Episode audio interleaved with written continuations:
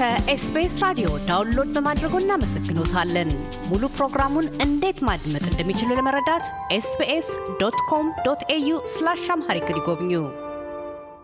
ከቀድሞው የወሎ ዩኒቨርሲቲ ፕሬዚደንትና የግል ተመራማሪ ዶክተር አሰፋ ባልቻ ጋር በቅርቡ በጃል መጽሔት ላይ ታሪካዊ ምርመራ ከቡዳ ጋር የተገናኙ የጤና እክሎች በወሎ በሚል ርዕስ ለህትመት ያበቁትን መጣጠፍ አስመልክተን ባካሄድነው ቃለ ምልልስ የቡዳ መነሻ ስፍራ፣ ቡዳ ማን ነው፣ የቡዳ የሙያ መስክ ፍረጃን አንስተናል። ወደ ቀጣዩና የማጠቃለያ ክፍል ቃለ ምልልሳችን ያመራ ነው አንድ ግለሰብ በቡዳ መያዙን ወይም በቡዳ መበላቷን የሚያመላክቱ አካላዊና መንፈሳዊ ምልክቶች ምንድን ናቸው በሚል ነው። የዶክተር አሰፋ ምላሽ ይህ ነው። እንግዲህ ወረቀቱ ላይ አስቀምጨዋለሁ። ያው በዝርዝር ለማስቀመጥ ሞክሬያለሁ። የቡዳ የተበላ ሰው የሚያሳያቸው ምልክቶች ተብሎ የሚጠቀሱ ብዙ ናቸው። ያው እንደምታውቀው ይሄ hysteric laugh የሚሉት አለ። ዝም ብሎ መሳቅ አለ። ዝም ብሎ ያለ ምክንያትና ያለ እንትን የሚያስገርም አይነት ሳቅ አለ። ያልሆነ ቋንቋ፣ ያልሆነ ዝብርቅርቅ ያለ coherent ያልሆነ ንግግሮችና ምናምኖች አሉ። እንቅልፍ ማጣት ትልቁ ምልክት ነው። ሌሊት ተነስቶ እሄዳለሁ ማለት የተለያዩ ምቶች አሉ። በእርግጥ እንግዲህ ለሰውየው በኋላ ከምርመራው ጋር እንደሚታየው እና እንደሚነገረው ከሆነ appetite ም የለው ምግብ መብላት አይችልም። ምክንያቱም ተበልቷልና ራሱ ነው የሚባለው። ቢበላውም የሚበላው ሌላ ነው ተብሎ ስለሚገመት እና ሌሎችም የዚህ የራስ ምታቱ፣ የትኩሳቱ፣ የምናምኑ የምትላቸው ነገሮች ይሄ ካርዲናል የምንላቸው symptoms አሉ። ይሄ እነዚህ የሰውነት ላይ የሚታዩ ነገሮች ሁሉ አሉበት ነው የሚባለው። ስለዚህ ሰውየው ከመወፈር ይልቅ እየከሳ ነው የሚሄደው። እንቅልፍ ስለሌለው፣ ምግብ ስለማይወስድ የመሳሰሉት የመሳሰሉት በከሳ ቁጥር ደግሞ በላው ነው የሚባለው። እየተበላ እያለቀ እየሄደ ነው ነው የሚለው። ስለዚህ ወደዛ አይነት ነገር እየተተጎመ ስለሚሄድ የሰውየው ይሄ የኢንኮሄረንት የመሆኑ ጉዳይ የማይሆን አይነት ሳቅና ቃርና ምናምን ትንሽ ወጣ ያለ ማለት ነው ከኖርማል እንትኑ ወጣ ያለ እንትኖች በሙሉ ምልክቶቹ የቡዳ መበላት ምልክቶች ናቸው እና ጥርስ ማጋጨት የሚባል ነገር አለ። ጥርስ ማፋጨት ቋቋቋቋ እያደረጉ እርስ በርሱ ያጋጩታል። እና ደግሞ አንዱ ትልቁ ይላሉ ናትናኤል ፌርስ እነ ምናምን ከቀደም ብለው አስራተኛ ክፍለ ዘመን በምናምን የመጡ ተጓዦች እና ሌሎችም እንትኖች የጻፉት ነገር አለ። ያ ምልክቶች አሉ ራጣትን የመደበቅ እና ለማስያዝ አለመሞከር የመሳሰሉት ሁሉ የቡዳ መበላት ምልክቶች ናቸው ተብሎ ይጠቀሳሉ። ብዙ ናቸው። ከዚህም ሊጨምር ይችላል። ወረቀቱ ላይ አንዳንድ ነገሮችን አስቀምጫለሁ እና እነሱ ናቸው እንግዲህ የምልክቶቹ ጉዳዮች። እነዚህ ሁኔታዎች በታዩ ቁጥር የመጀመሪያው ሰስፔክት የመጀመሪያው ከርፕሪት የሚሆነው ቡዳ በልቶታል ነው። አሁን እንዳነሱት አውራጣት በተለይ ከሌሎች ጣቶች የሚደበቀው ከምን አኳያ ነው? ባለው አተያይ ወይም በእምነቱ የሚገርም ነው። እኔም ራሴ አውራጣትን ለምን የመግቢያ በር ይሁን የመውጫ በር ይሁን አላውቅም። እንግዲህ የቡዳው ስለዚህ እሱን ይደብቁና እሱን የመያዝ እሱን የመልቀቅና እሱን የማድረግ ደግሞ ነፃ የመሆን ነገርን ምልክት ያሳያል ነው የሚባለው። አያስይዙም አሉ። በምን በኩል እንደዚህ ለማስያዝ ሙከራ ያደርጉ ጨብጠው ነው የሚይዙ። እንግዲህ መጣራት ያለባቸው ሌሎች ጉዳዮች ይኖራሉ። ግን እኔ ከምልክቶቹ ውስጥ እንዲገባ ካደረግኩት እንዲህ የነጠልኩ ለብቻ ለብቻቸው አንዳንዶቹን ስላላደረግኳቸው ምናልባት በቂ መልስ ላልሰጥ እችላለሁ። ነገር ግን እሱም በለቀቁ ቁጥር ምስ የሚባል ነገር አለ። የመጨረሻው የመድኃኒቱ ቡዳ ለመልቀቁ ምልክት ይሆናል ተብሎ የሚገመተውን ነገር ልክ ይደበቅለትና የሚጠይቁ ደግሞ ብዙ ጊዜ መጥፎ ነገሮች ናቸው። እንዳስቀመጡት በቡዳ የመያዝ ወይም አንድ የቡዳ ወይም ክፉ ዓይን አለው ተብሎ የሚታሰብ ሰው እንዴት እንደሆነ ቀደም ብለው ገልጸዋል። ከዛ በአንድ ሰው ከታመመ በኋላ ምልክቶቹንም እንደዚሁ አንስተዋል። ከህመሙ የሚያገግመው ወይስ የሚፈወሰው በምን መልክ ነው? አንድ በቡዳ የተያዘ ሰው ወይም በቡዳ የተያዘ ግለሰብ ምስ ወይም ግብር ማብላት ከዛ በኋላ ይለቃል የሚሉ አታዮች አሉ። በሃይማኖቱ ዘንድ ደግሞ እንደዚሁ ወይም ወደ ጠበል የመሳሰሉ የመውሰድና ከዛ በጠበል ኃይል እንደዚሁ ሊለቅ ይችላል የሚባሉ አሉ። በባህላዊ መንገድ እና በመንፈሳዊ መንገድ ቡዳ ለቆ እንዲወጣ የሚደረገው በምን አይነት መልክ ነው? መጀመሪያ ሪማርክ ማድረግ የምፈልገው ነገር አለ። መጀመሪያ ነገር ቡዳ በዚህ በክፉ መንፈስ በሚባለው ነገር ውስጥ ተጠቃሎ ይነገር እንጂ ቤተክርስቲያን ቡዳ አለ የሚለውን አታምንም። አንድ ትልቅ ነገር ማስመር ያለብን ሰው ሰውን አይበላም የሚለው ነገር የቤተክርስቲያንም አቋም ነው። ነገር ግን በሚያሳየው እንትን ወደ አጋንንት ያው አንድ ላይ ነው የሚያስገቧቸው። ምንም መልክ ይዞ ይምጣ በሚያደርገው ባህሪውና እንትኑ ይሄ በጸበል የመጥፎ መንፈስ ምልክት ስለሆነ በእንትን ይላቀቃል የሚል እንጂ ዲያግኖስ አድርጋ ቤተክርስቲያን ቡዳ አለ ብላ አምና አስተምራም አታውቅም፣ ሰብካም አታውቅም። ይህን አይናገሩም። የለምም መፍትሄ ስራዎችን የምትመለከት መፍትሄ ስራዎቹ ጻፉ በሌሎች ስለሆነ ወይም ደግሞ የዚህ ደብዳቤዎቹ ወይም እምነት ደብዳቤዎቹ ጻፉ በሌላ ስለሆነ ከቤተ ክርስቲያን እውቀት ያላቸው ትምህርት ያላቸው የመሳሰሉት የመሳሰሉት ሰዎች የጻፉት ይሁን እንጂ እነሱ ቡዳን እዛ ላይ ቢያስቀምጡትም ቤተ ክርስቲያን officially ቡዳ አለ ብላ ጋኔል አለ እንደምትለው እና ብዙ አይነት እንትኖች ጋኔል ዝርያዎች እንዳሉ ሁሉ እንደምታምነው ሁሉ የቡዳን መኖር ግን አታምነው። ሆኖም ግን ትንሽ ታደርጋለች። ይሄም የሰይጣን ወይም የጋኔል ወይም የዲያብሎስ አንዱ manifestation ነው ብላ ስለምታምን ማለት ይህንን መጀመሪያ እርግጠኛ ሁኜ ልናገር። ከዚህ በኋላ ያለው ነገር ምንድን ነው? ይሄን ቅድም የነገርኩህን ምልክቶች ያሳዩ ሰዎችን በሙሉ መጀመሪያ የሚወሰደው እንግዲህ ወይም እንዲታይ የሚደረገው በአቅራቢያ በሚገኝ ከጎረቤት ጀምሮ እንግዲህ በሽተኛው በሚያሳየው ሁኔታ ይሄማ ቡዳ ነው ነው የሚለው እርሱን ሲያስቅ ካየው እና ቅድም የነገርኩህን የማይሆን incoherence ከታየበት ምግብ አልበላም ካለ ሳይተኛ እሄዳለሁ እና እቀመጣለሁ ሲል ካደረ የመሳሰሉት ነገሮች ከተፈጠሩ immediately ከቤተሰብ ጀምሮ የቡዳ ምልክቶች መሆናቸው ያው understood ነው በአብዛኛው እና ብዙ ሰው recommend የሚያደርገው መጀመሪያ ከጸበልም በፊት አዋቂ ያሉ ከተባሉ የዚህ የባህል መድኃኒት አዋቂዎች ጋር እንዲሄድም ይደረጋል። ስለዚህ እሱም ባይሄድ ሌሎች ሰዎች ሄደው ሁኔታዎችን ያስረዳሉ። እንዲህ እንዲህ ሆኖብኝ እንዲህ እንዲህ እያሳየ ነው እንዲህ እንዲህ ምልክት ነው ከተባለ ሰውየውን የግድ የማየት ግዴታ የለባቸውም። ወይስ ይሰጧቸዋል። የሚታጠን ብዙ ጊዜ የሚታጠን ነው። የሚገርምህ ነገር የሚታጠነውን የሚታጠኑት ሰዎች የሚጮሁትን አጫጫህና ልበለው የሚያሰሙት መጓጎር ድምፅና ምናምን ያው አጋጥሞ ካልሆነ በስተቀር እኔ አጋጥሞኛል። በጣም የሚያሳዝን እንደው ማለቴ እንትን የሚያደርግ ነገር ነው። የቂሱ ኃይል ነው ብለህ ብቻ እንዳትል አይደለም። ከዛም በላይ የሚዘልቅ አይነት የሚመስል ጩኸቶች ያሰማሉ። ለመልቀቅ ሁሉ ይገደዳል ተብሎ ነው የሚታሰበው። እሱን ለማግኘት በጣም ከባድ ነው። እውነተኛው አዋቂ ማን ነው? የትኛው ጋር ነማን ጋር? የቤተሰብ ትልቅ ስራ ይሆናል። ይሄ family therapy group ይለዋል ጃንዘን የሚባለው የታወቀው አሜሪካዊ አንትሮፖሎጂስት።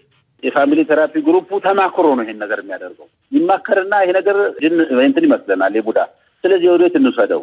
ጸበል በዕጣ በምን ይወድቃል። ከዛ በኋላ ወደ ጸበል የሚሄደው ወደ ጸበል ይሄዳል። የጸበሉም ኃይለኛ ነው። አንድ ሰባት ይሞከራል። በዛ ውስጥ ከለቀቀው ለቀቀ፣ ካልጸበል ሁለት ሰባት ድረስ ይሞከራል። ካልሆነ የተሻለ ጸበል ተብሎ እስከሚኬድ ድረስ ይደረጋል። በሌላም መንገድ አሉ፣ ሌሎች መንገዶችም አሉ።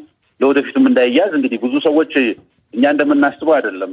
አቶ ካሳሁን በቡዳ ሰዎች ከተያዙ ግለሰቦች ሊፈወስም ይችላሉ። እርግጥ እንዳሉትም ለማመን ለሚያስቸግር ለመግለጽም በሚያውክ መንገድ ሰዎች ውስጣቸው የማጓራት ስሜት ወይም በጣም የመሰቃየት ስሜት ሁሉ ይታያል። ከዛ አልፎ ተነስተው እንደገና በጣም ጤናማ ሰው ሆነው ያ ሁሉ ነገር ሳይታወቅ እንደገና ወደ ቀደሞ ሕይወታቸው የሚመለሱ አሉ። በዚህ ብቻ አያበቃም እና ሌላው አንዱ በሀገራችን የሚታሰበው በቡዳ ከመያዝ በፊት ወይም ደግሞ እንዳሉት ዳግም እንዳይያዝ እንደዚሁ በእስልምናም ሆነ በክርስትና እምነት ተከታዮች ዘንድ የተለያዩ የሚያደርጓቸው የማተብ ማሰር አንገት ላይ ወይም ደግሞ እንደዚሁ እዛ መጽፎፎ ላይም እንዳስቀመጡት ኒኬል በሙስሊሙ ዘንድ የማጥለቅ የመሳሰሉት ነገሮች አሉ። እነዚህ የመከላከያ መንገዶች የክሩ ወይም የኒኬሉ ምን አይነት ኃይል አለው ተብሎ ስለሚታመን ነው በዛ መንገድ እንዳይያዝ ወይም ደግሞ ከተያዘም በኋላ ዳግም ለጤና እክል እንዳይደረግ ወይም ቡዳው እንዳይበላው ይከላከላል ተብሎ የሚታመነው ከምን አኳያ ነው? ያ የክሩ ወይም የኒኬሉ? በጣም ጥሩ ጥያቄ ነው አትፋሳሁን። ይህ እንግዲህ አሁን ልክ ኮቪድ መጣ፣ ኮቪድ ለመከላከል ክትባት ውሰዱ ነው የሚባለው አይደለም። ክትባቱ የሚታይ ተጨባጭ በመርፌ አድሚኒስትር የሚደረግ ነው። ስለዚህ ልክ እንደዛው ቡዳ በትልቁ አንዱ የዚህ የእኛ የአገር የበሽታ ኮስሞሎጂ ውስጥ ማለት እንትን ውስጥ የተቀመጠ ቁጥር አንድ የበሽታ አምጪ ተብሎ የተገመተ ስለሆነ ለሱ መከላከል የሚያስችሉ ተብሎ የተዘጋጁ በጣም ብዙ በርካታ አይነት የመከላከያ ዘዴዎች አሉ። ያንን የመጥፎ እይታ ወይም መጥፎ በሽታ አምጪ እይታ reflect ያደርጉታል፣ እንትን ብለው ይመልሱታል የሚለውን ነገር ያው እንደምታውቀው ህጻናት ከልጅነታቸው ጀምረው ጉተናቸውን ማነው ፀጉራቸውን እንዳያምሩ የተለያዩ ነገሮች ሲሰራ ትመለከታለህ። የሆነች ቁንጮጮ እንድትቀር አስቀያሚ እንዲመስሉ የወንዱ ስም በሴት ስም እንዲጠራ የመሳሰሉት የመሳሰሉት ሲደረግ ትመለከታለህ። ከዛ ውጭ ደግሞ አንገታቸው ላይ እግራቸው ላይ ወይ ምናምናቸው ላይ የምትንጠለጠል ነገር የምትቀመጥ ነገር ያደርጋሉ። አብዛኛው አንገት ላይ የሚቀመጡ ነገሮች ግን አንዳንድ ጊዜ ጽሁፍም ናቸው ጽሁፎች ናቸው። ከዚህ ነገር ይከላከላሉ ተብሎ አስማታዊ ጽሁፎች ናቸው።